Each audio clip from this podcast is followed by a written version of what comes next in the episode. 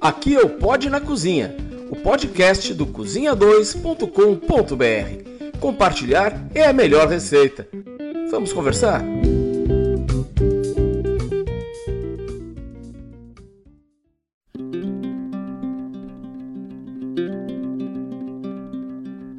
Comida não nasce em prateleira de supermercado.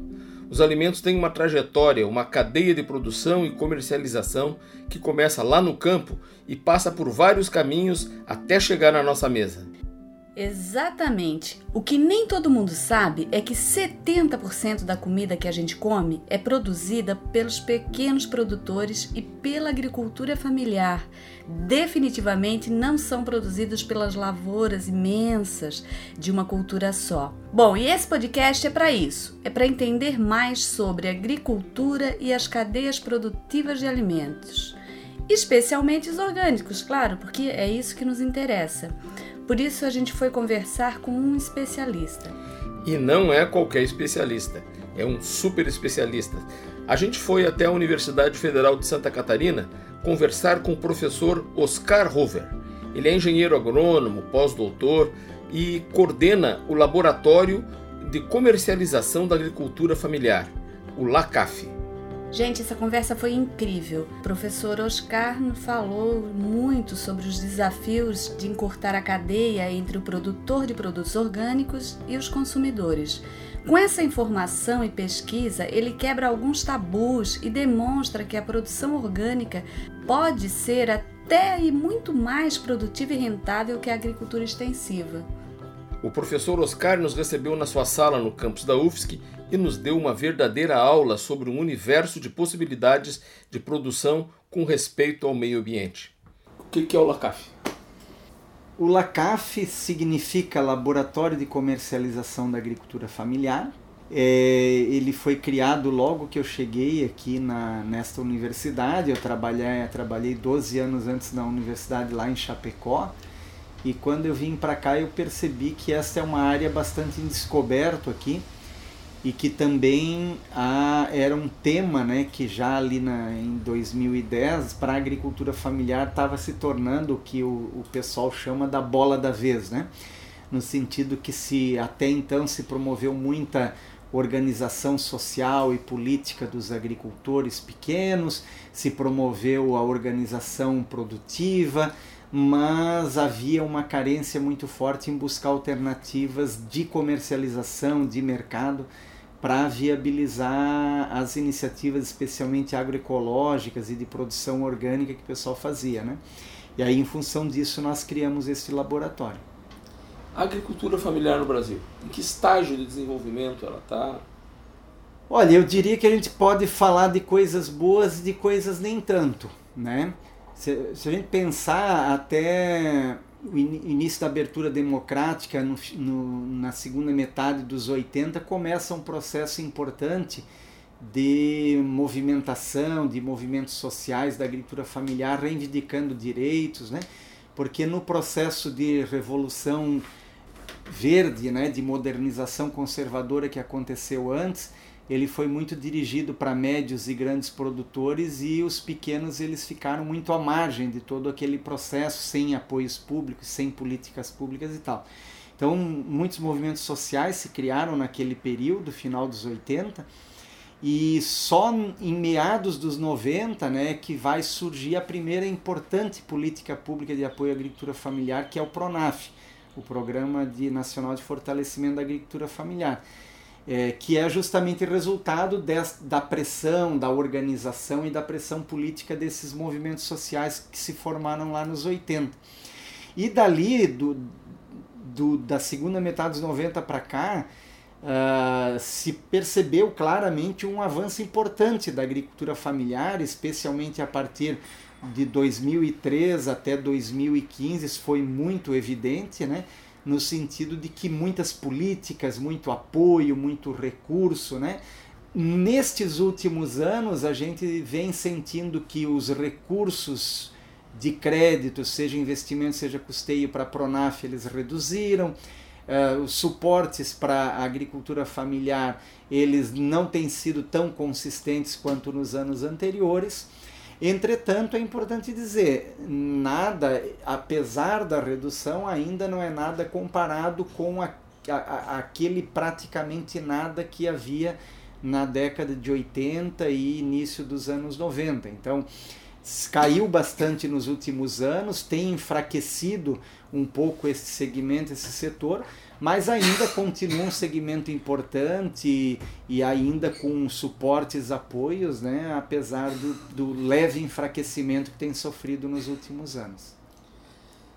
Tu acha que dá para afirmar que tem um antagonismo ah, entre a agricultura familiar e, um, e o modelo majoritário do agronegócio, da agricultura extensiva, da monocultura?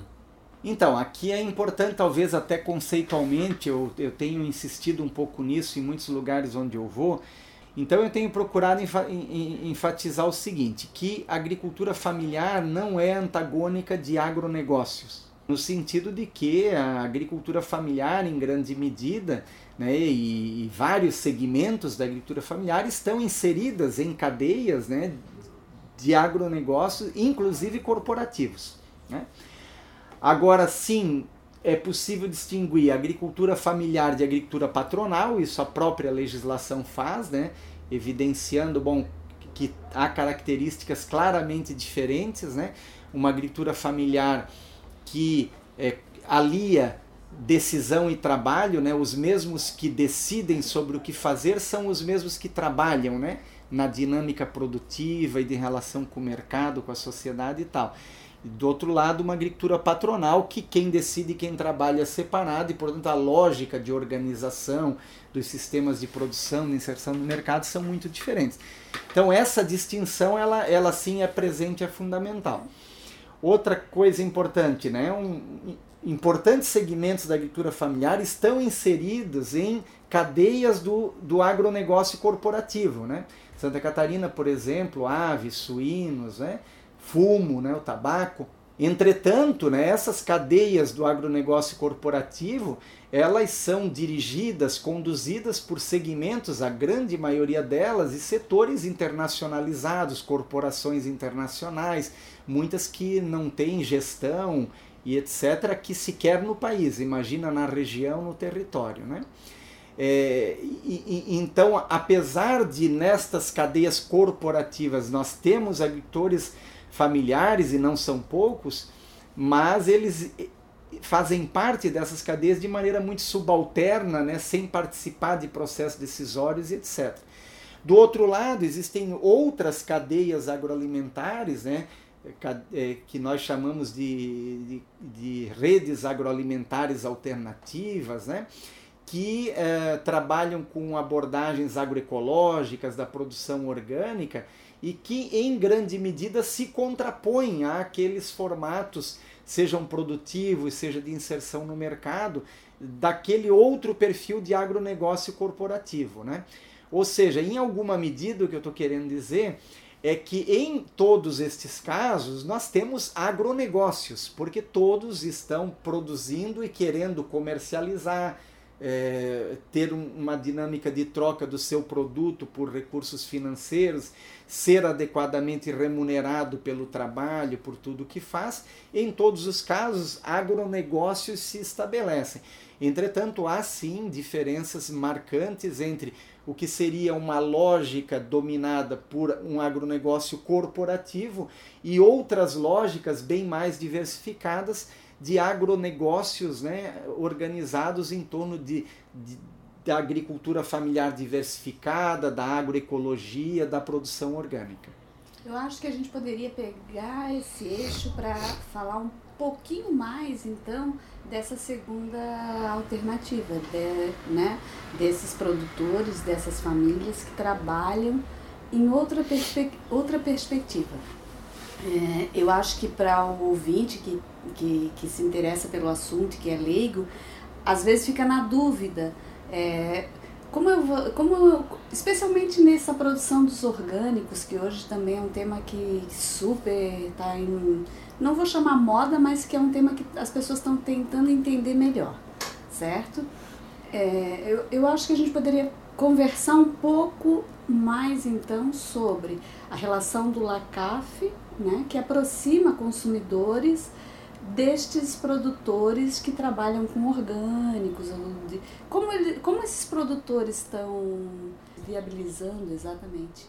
Então, eu, eu, eu diria, talvez para começar, que é, a, a produção orgânica e agroecológica, até para pegar um termo que tu usaste, né, seria moda também, né, eu diria que ela é muitas coisas.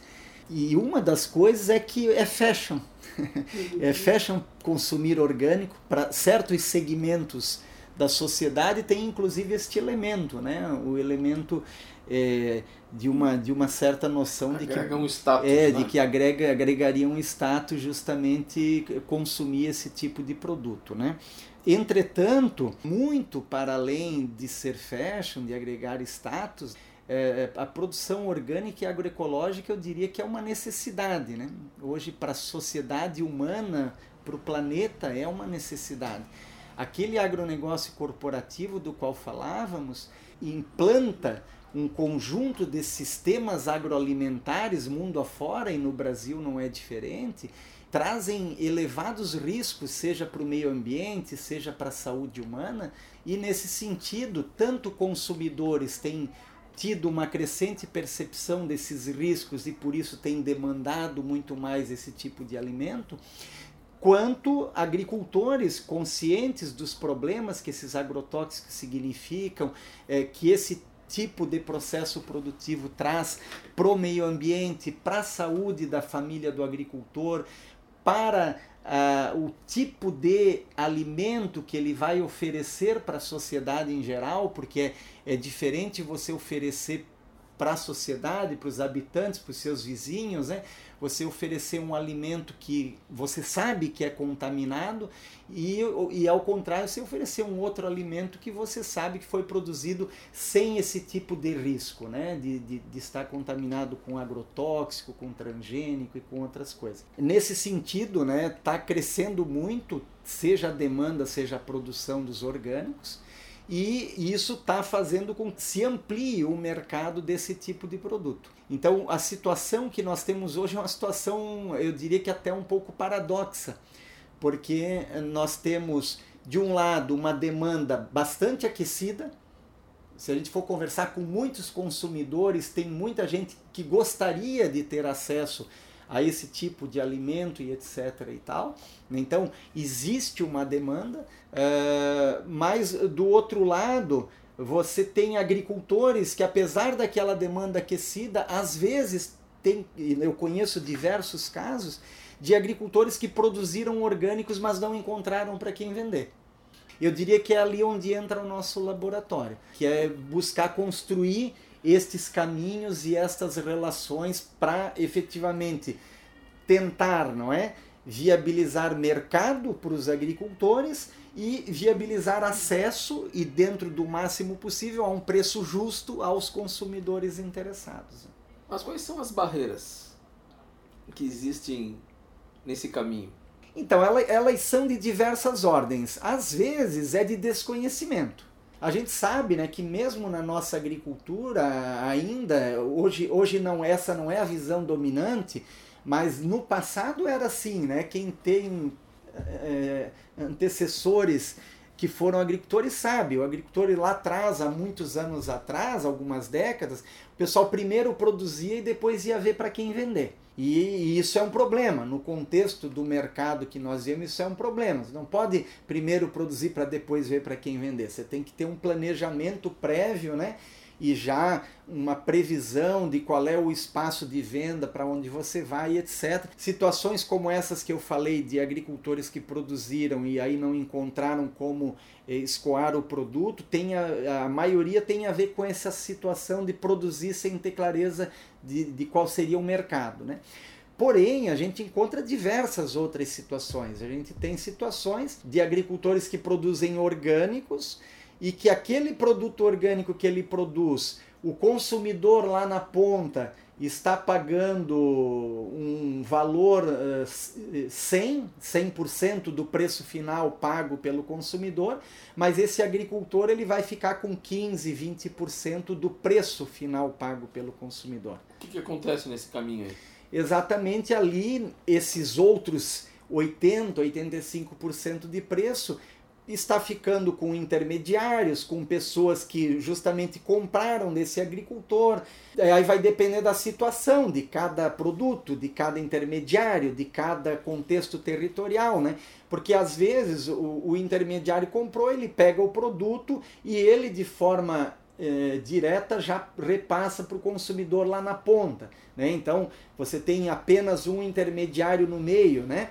A gente nos nossos estudos denomina que quando tem até um intermediário, a gente ainda considera um circuito curto de comercialização. Por quê? Porque é, é o agricultor, um intermediário no meio e logo repassa para o consumidor.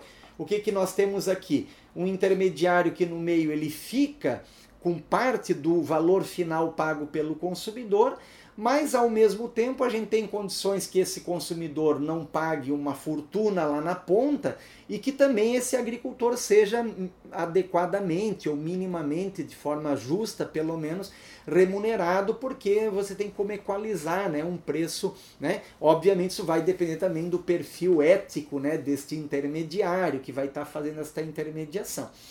Obviamente, se você vai para um perfil de cadeia de comercialização, de circuito de comercialização, que aí é mais longo, onde você não vai ter um intermediário, mas vai ter dois, três, quatro intermediários, cada intermediário desse vai agregar um valor ao produto, né? Ele vai prestar algum serviço, ele vai processar, ele vai embalar, ele vai limpar, ele vai transportar, ok, vai fazer alguma coisa nesta cadeia.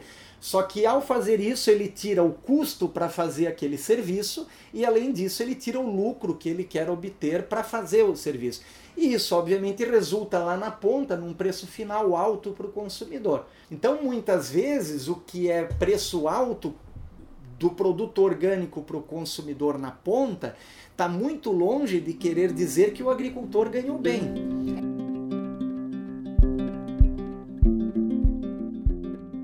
Você está ouvindo o Pod na Cozinha, o podcast do site cozinha2.com.br. Cozinha 2 por extenso, tudo junto.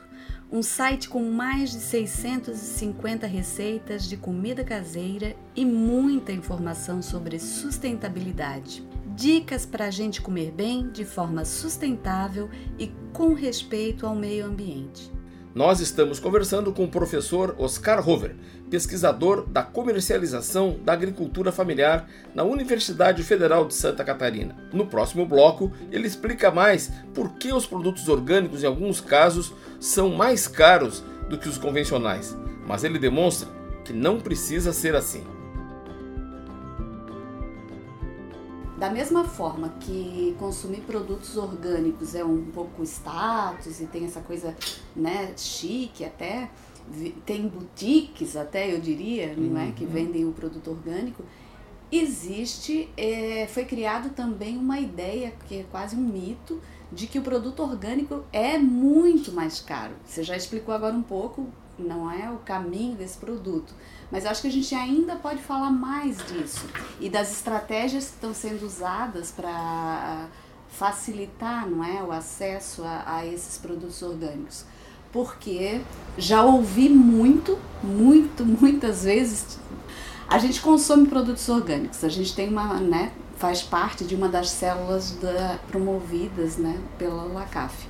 E desde então a gente divulga isso e ouve muito essa pergunta: por que é muito caro? Eu, não, eu gostaria de consumir, mas é muito caro. É muito caro o produto orgânico. É muito. Virou uma.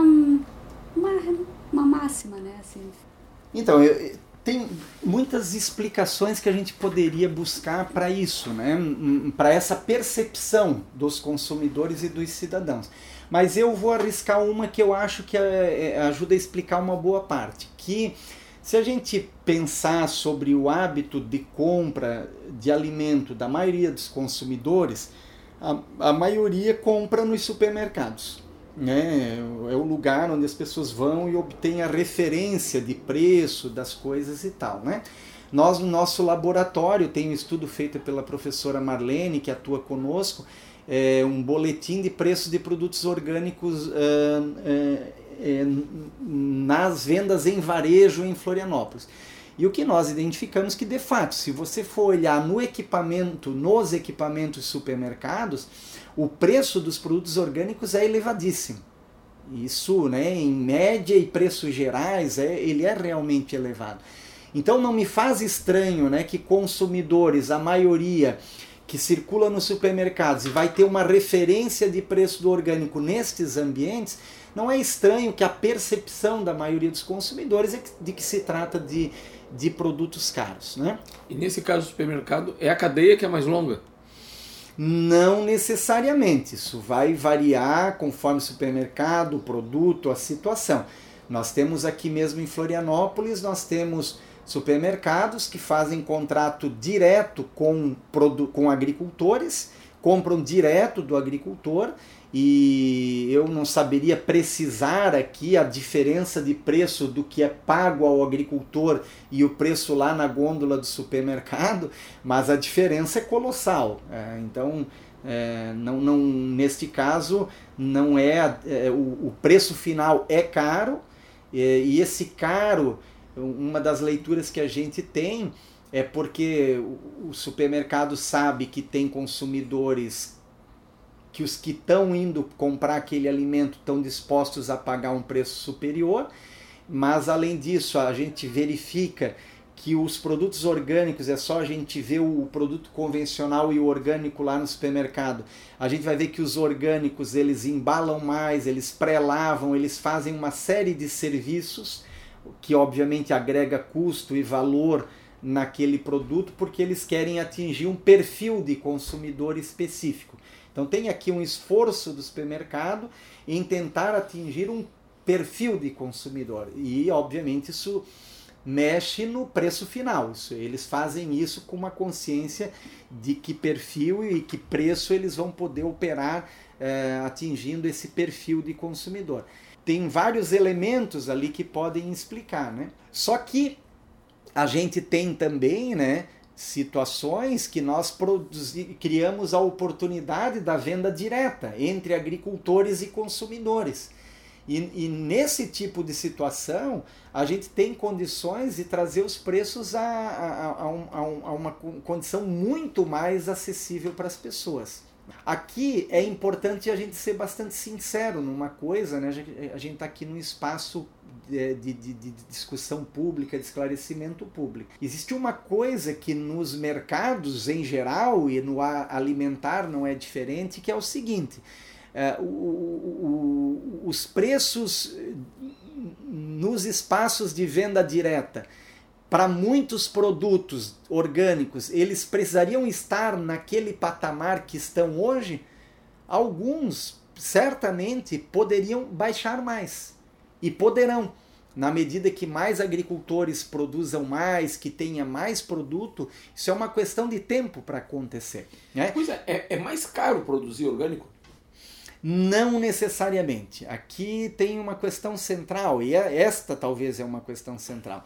É que eh, aí vai ser importante a gente distinguir produção animal de produção vegetal, e mesmo aí tem que ter algum olhar cuidadoso, porque vai depender do tipo de produção animal, se é bovino, se é suíno, se é aves, né?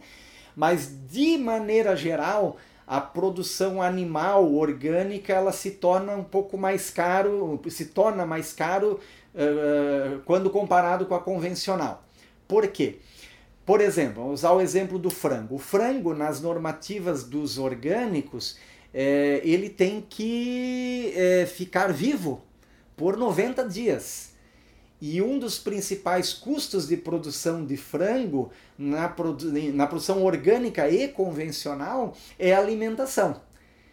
Em compensação, na produção convencional industrial do frango, né, o frango de abate para carne, é, ele vai ficar 30, 35 dias Né? Com 35 dias no máximo, hoje em dia, a maioria das indústrias já, já bateram esse frango. Né? Então, nós estamos falando aqui de praticamente um terço do tempo se alimentando, sendo o alimento o maior custo de produção. Só que aí, quando a gente vai. Aí, o frango carne, né?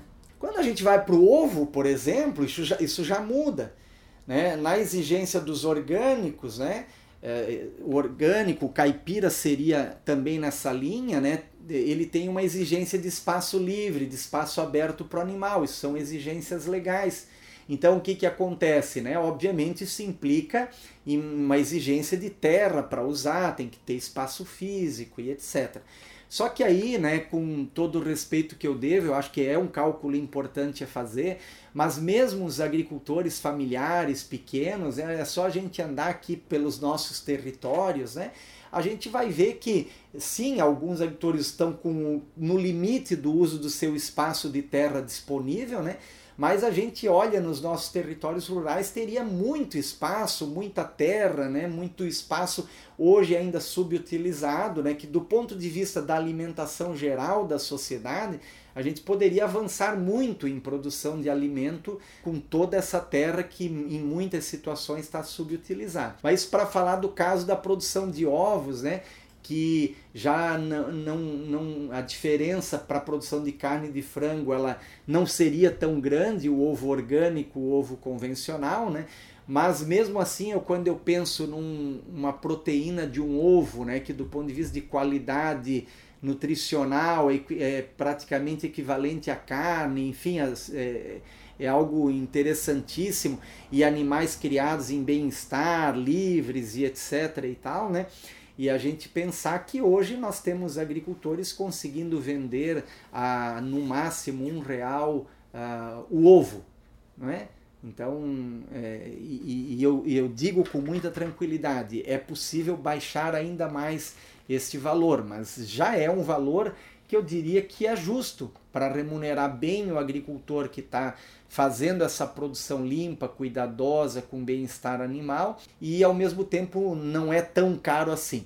Obviamente aí não dá para comparar com aquele outro ovo que se paga 30 centavos por ovo, mas que é produzido por uma galinha que é, vive numa gaiola num espaço de 20 por 30 e que mal consegue se virar de um lado para o outro dentro da gaiola, né? E, e, é, e é o ovo fornecido por essa galinha que muita gente está se alimentando dele, né? O que que, é, que qual é a qualidade deste produto é, para além só dos elementos nutricionais que também tem diferença ali, mas também no que se refere à nossa responsabilidade com a qualidade de vida daquele animal, com todas as condições de bem-estar que a gente tem que considerar. Mas eh, aqui eu puxei esses exemplos no frango e tal para me, me, fazer entender, mas eu gostaria de destacar o seguinte: é que na produção vegetal eh, a coisa muda radicalmente. Quando a gente vai pensar produção vegetal agroecológica orgânica, ela não vai usar agrotóxicos, ela pode ser feita sem aquisição de sementes todo o ano, né, desde que haja um planejamento e uma organização nesse sentido dos produtores. Ela não exige o adubo químico solúvel, porque inclusive é proibido, mas a questão é que adubo químico solúvel, agrotóxico, semente no sistemão da produção convencional, Tudo eles são todos pagos, tem que tem, você tem um custo, né? de produção com isso, e na produção orgânica agroecológica esse custo não está presente. Aí o que, que você vai ter na produção orgânica e agroecológica? Dependendo do tipo de produto, você vai ter um, uma quebra na produtividade, mas que esta quebra em produtividade, vários estudos têm demonstrado que varia conforme o tipo de produto e etc. Mas ela não é, na maioria dos produtos, equivalente ao, ao, ao custo que foi reduzido. Então, ou seja, o agricultor ele consegue equilibrar uma eventual quebra de produtividade com aquele custo a menos que ele tem né, é, por não usar o agrotóxico, adubo químico, etc. E o, o que a produção orgânica agroecológica, dependendo da atividade, ela vai agregar aí sim de custo, é o custo de mão de obra, que dependendo da atividade vai exigir mais mão de obra, porque aquilo que você não resolve com agrotóxico, com herbicida, você tem que resolver com a enxada, com a roçadeira, com outros mecanismos, né? Então, um custo de mão de obra que tende a aumentar, dependendo da produção, da produtividade e, do, e do, da atividade e do planejamento do agricultor, né? E você tem um outro custo que se agrega ali, que é o, que é o risco. Existe aqui uma coisa que tem que ser considerada nos cálculos econômicos dos orgânicos, quando se pensa o consumidor que consome orgânico, ele também tem que ter essa consciência nesta questão. Um agricultor orgânico, se ele tiver uma infestação de uma praga, de uma doença, né, algum problema de infestação, ele não vai poder usar nada. Então ele tem o risco de perder um meio hectare, um hectare, e tem casos que acontece às vezes, né? Às vezes é por alguma limitação de planejamento, de alguma coisa que pode não ter sido feita adequadamente, mas é importante que se diga que os nossos agricultores fazem todo esse processo de conversão, de transição, no osso do peito, sem apoio público, né? sem políticas de suporte para esse período de transição e especialmente no período de transição agroecológica, conversão orgânica, o solo não está equilibrado, o ecossistema ainda não está equilibrado e nós temos sim problemas de produtividade, de quebra de safra e etc. E que normalmente esse, esse custo desse risco, dessa perda, ele está recaindo sobre o agricultor. É ele quem está bancando sozinho, sem apoio de política pública. E ao contrário, me permitam dizer, né, ao contrário, em Santa Catarina e vários outros estados do Brasil, os agrotóxicos têm isenção de ICMS, né, tem é, política pública que os apoiam. Então é um contrassenso maluco, né? Não apoiar os agricultores que querem fazer transição agroecológica, conversão orgânica e manter estes subsídios aos agrotóxicos. Né? Se o objetivo fosse, como alguns dizem, né, reduzir o preço final do alimento para o consumidor, então que aqueles 17% do ICMS fossem dados para o agricultor, não para o agrotóxico. Mas, Oscar, quando numa das, atividade, numa das atividades que a gente participou aí das, das células de consumo responsável, a gente foi em Buia, a gente teve a oportunidade de conversar com vários agricultores, e uma coisa que chamou a atenção era a satisfação deles com o resultado uh, financeiro que eles hum. estavam tendo, com o retorno. Né? Eu me lembro um deles contava que, que, que ele contava que quando ele resolveu migrar da produção extensiva de cebola para a produção uh, agroecológica, orgânica, os vizinhos diziam que ele ia morrer de fome. Hum. E que ele dizia, agora os vizinhos estão vindo aqui perguntar como é que faz. né?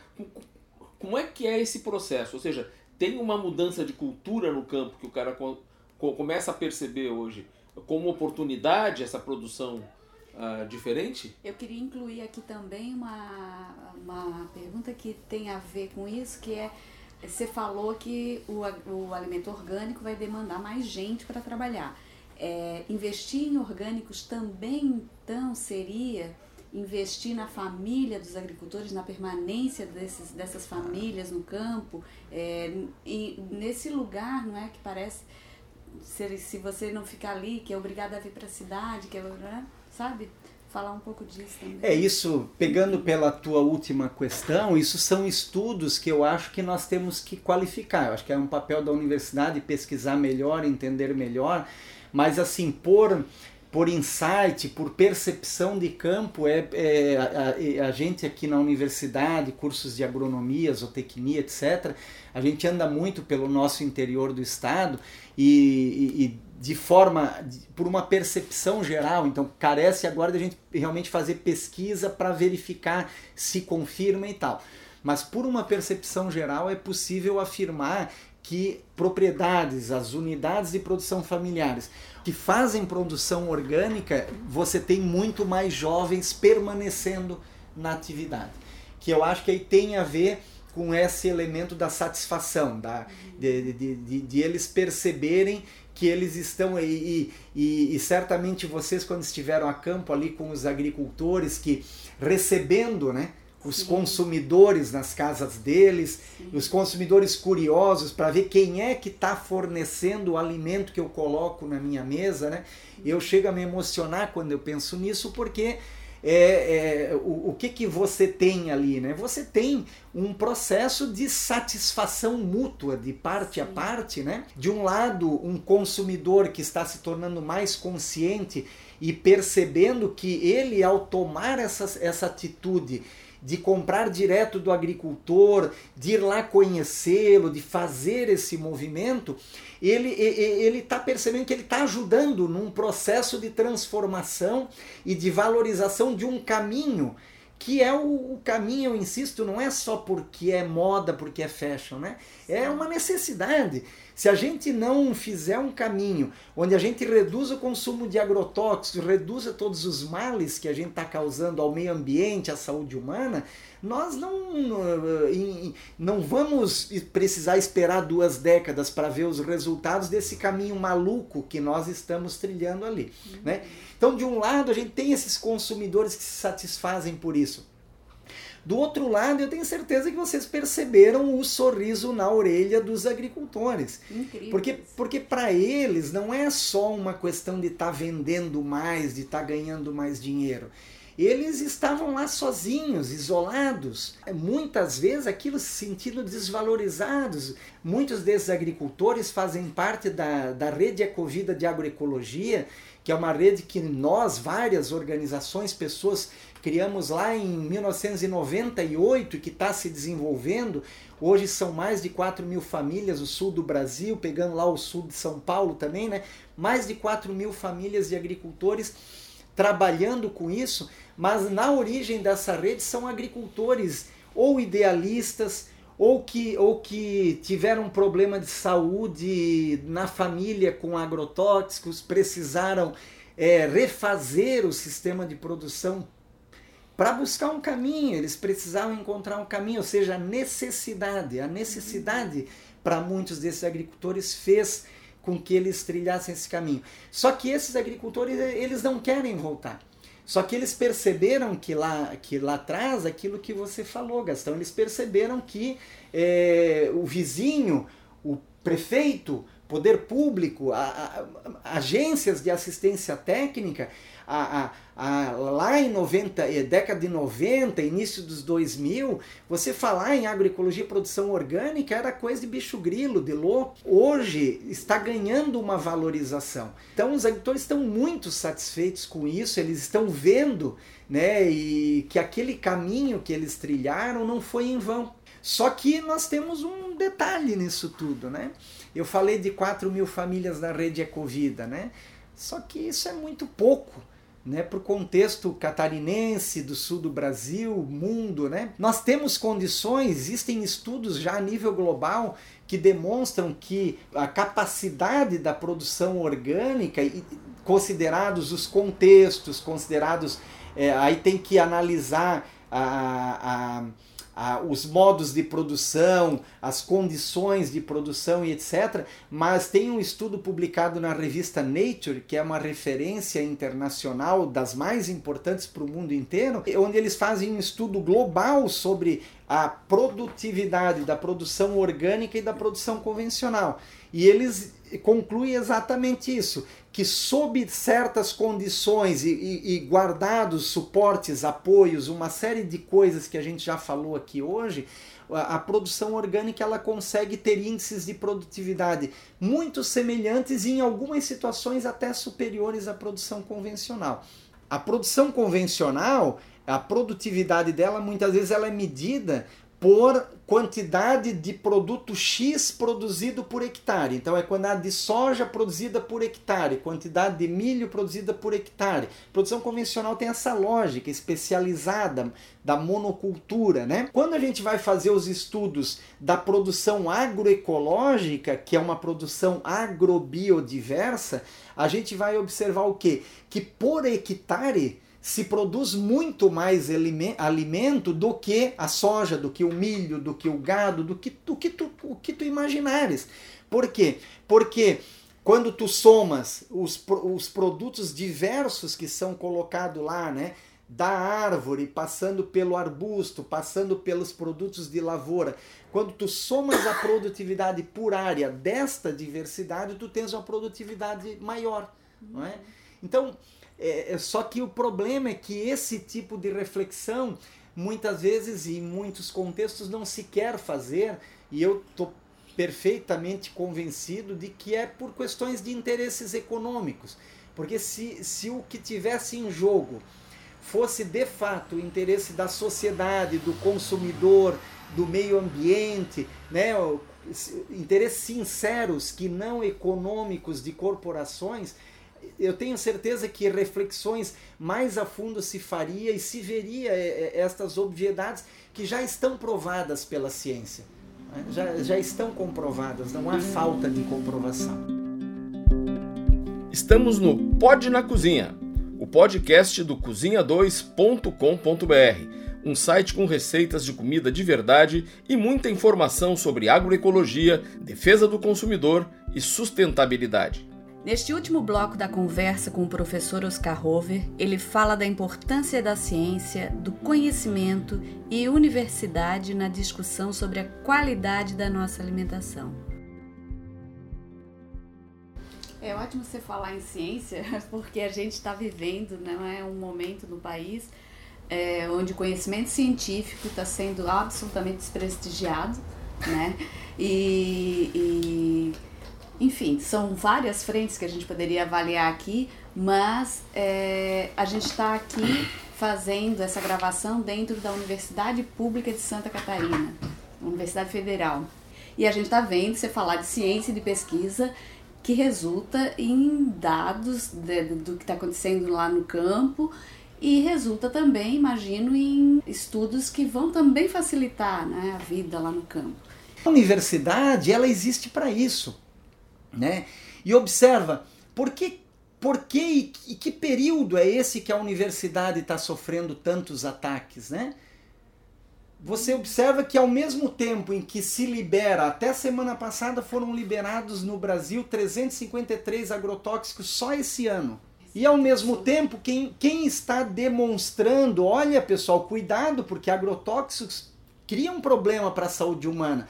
É, é, é, é, meio óbvio isso. Quando um agrotóxico ele é usado para controlar um inseto, uma lagarta, uma bactéria, um fungo, ele é aplicado a campo, se permanecer resíduo desse agrotóxico no alimento e permanece de diversos deles, ele pode sim também impactar as nossas células. Isso, isto faz parte de coisas facilmente compreensíveis pela sim. sociedade, pelo cidadão comum. Então, eu digo isso para dizer que há esse esforço de descredenciar a fala da universidade, o conhecimento científico, para tentar justamente descredenciar a crítica né, a essas abordagens que valorizam é, tecnologias que matam, que envenenam, que prejudicam a sociedade.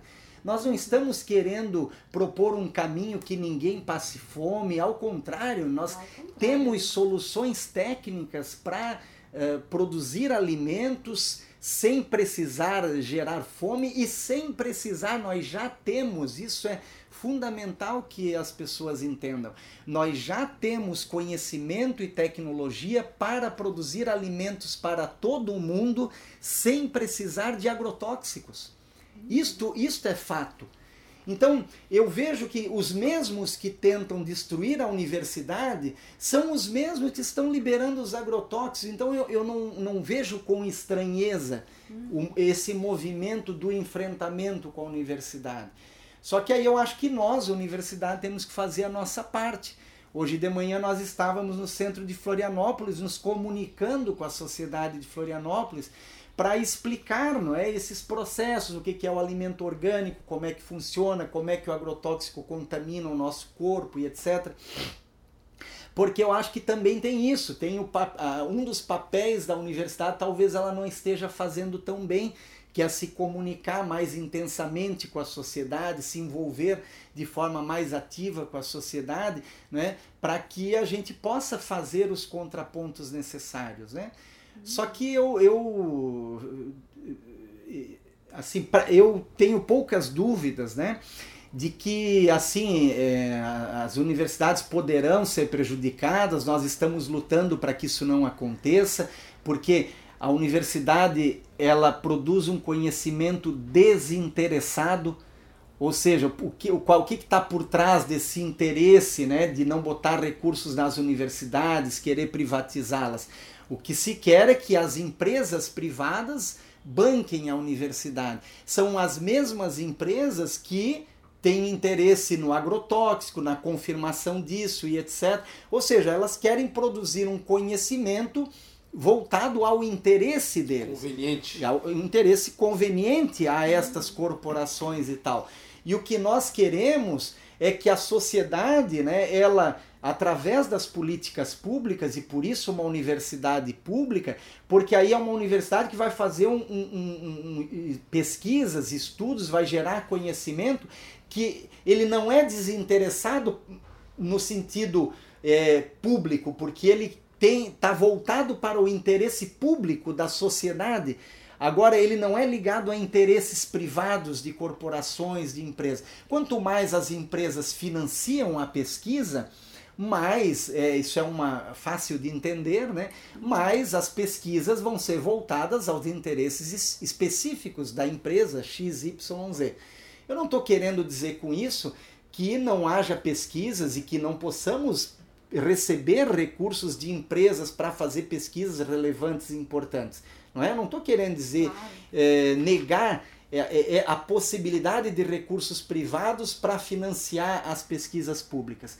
Mas a gente sabe que tem diversas áreas de interesse público que é fundamental que haja recurso público para que as pesquisas aconteçam justamente para que elas sejam pesquisas isentas que não sejam pesquisas voltadas aos interesses da empresa A, da empresa B ou da empresa C, mas que sejam realmente pesquisas de interesse público.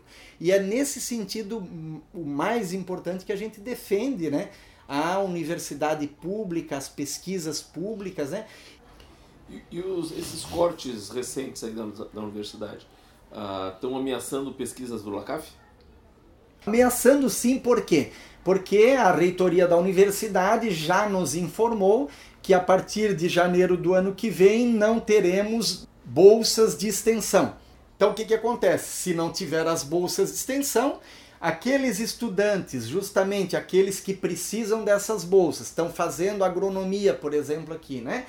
É, e, e, e, aí eles recebem uma bolsa, eles estudam uma parte do tempo, na outra parte do tempo eles participam do laboratório, acompanhando uh, os agricultores, acompanhando os consumidores, criando todo esse processo né, de compra, venda e partilha dos alimentos. Né? É, nós, ano que vem, corremos o risco de não ter essas bolsas, esses estudantes. Não é? Nós já tivemos cortes de bolsa na pós-graduação, isso já aconteceu. O que, que eu digo com isso? Até o momento a gente percebeu pequenas situações que estão representando cortes, né?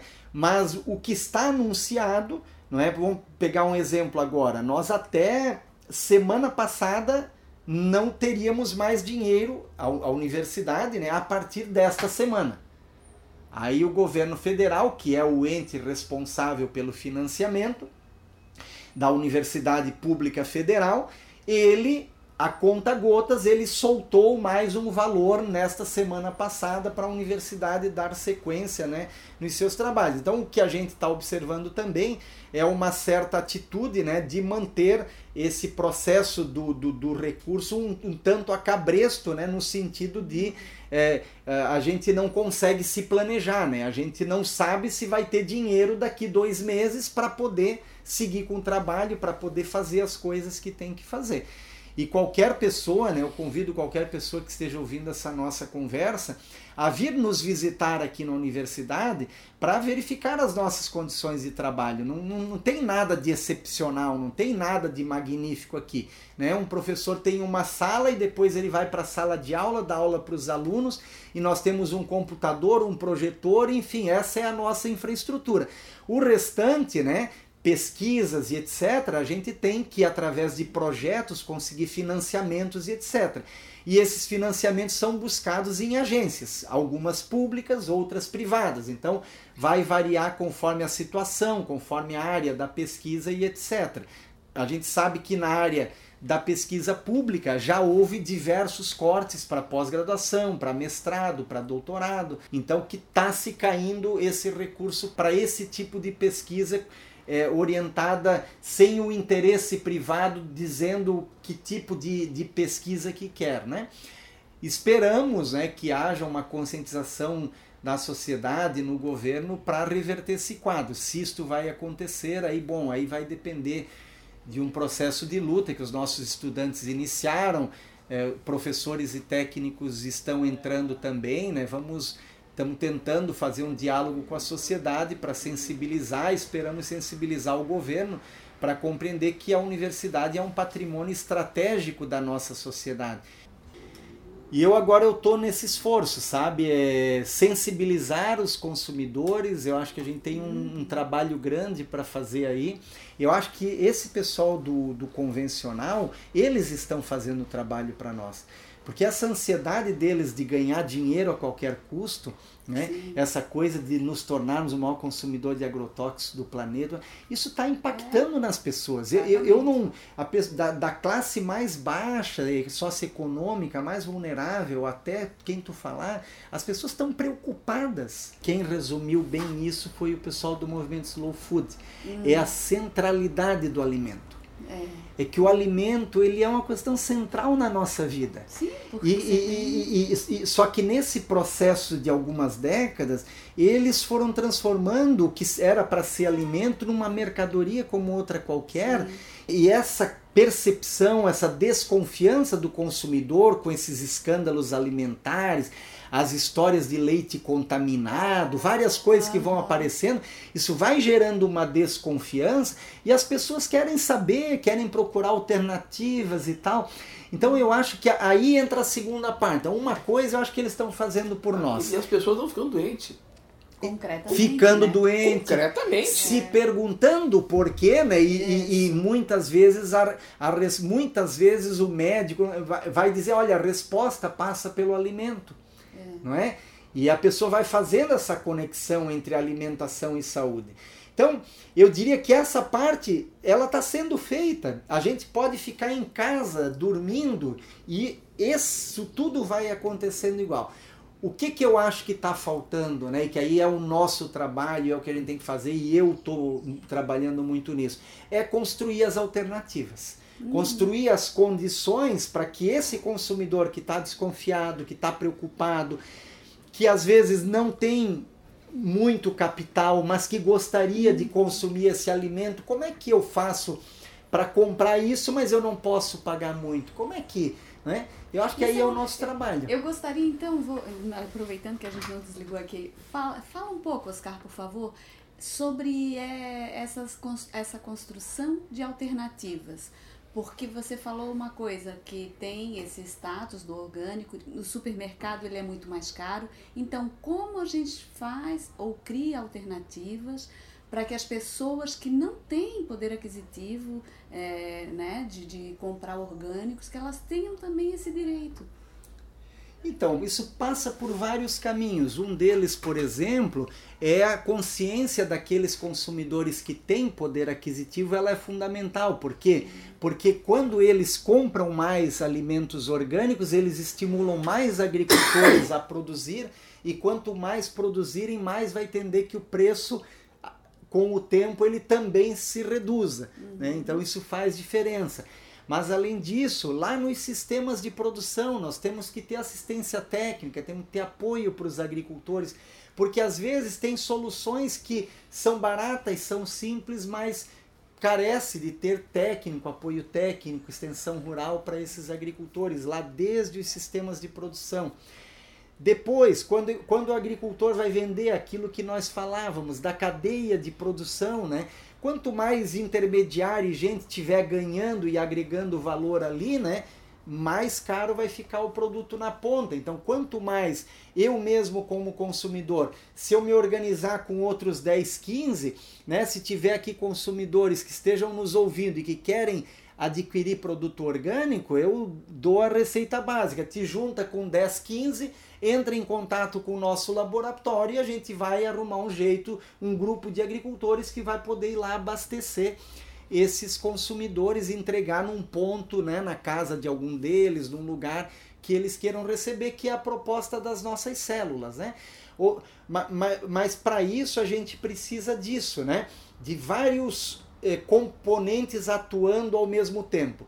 Desde lá no processo produtivo, o suporte para os agricultores, na questão da cadeia, né, a gente reduzir intermediários e aproximar produtor e consumidor. Uma outra atitude dos consumidores que vão fazer um movimento para procurar esse alimento, porque existem formas mais baratas que disponibilizam eles hoje, mesmo aqui em Florianópolis, né? Mas nós temos, eu insisto, nós temos ainda espaço para é, fazer com que os preços possam ser mais acessíveis. Só que isso depende de um movimento que nós temos que construir que depende desses vários fatores. Por isso a gente tem que seguir com o nosso trabalho e quanto mais consumidores se engajarem comprando e quanto mais agricultores entrarem nesses processos produtivos, maiores são as chances de que a gente vai conseguir fazer com que os preços sejam mais acessíveis para mais consumidores mais saudável.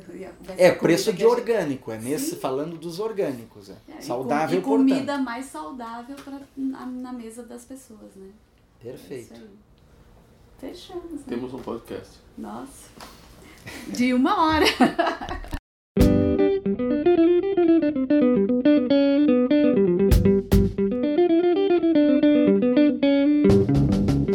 Foi bom demais conversar com o professor Oscar.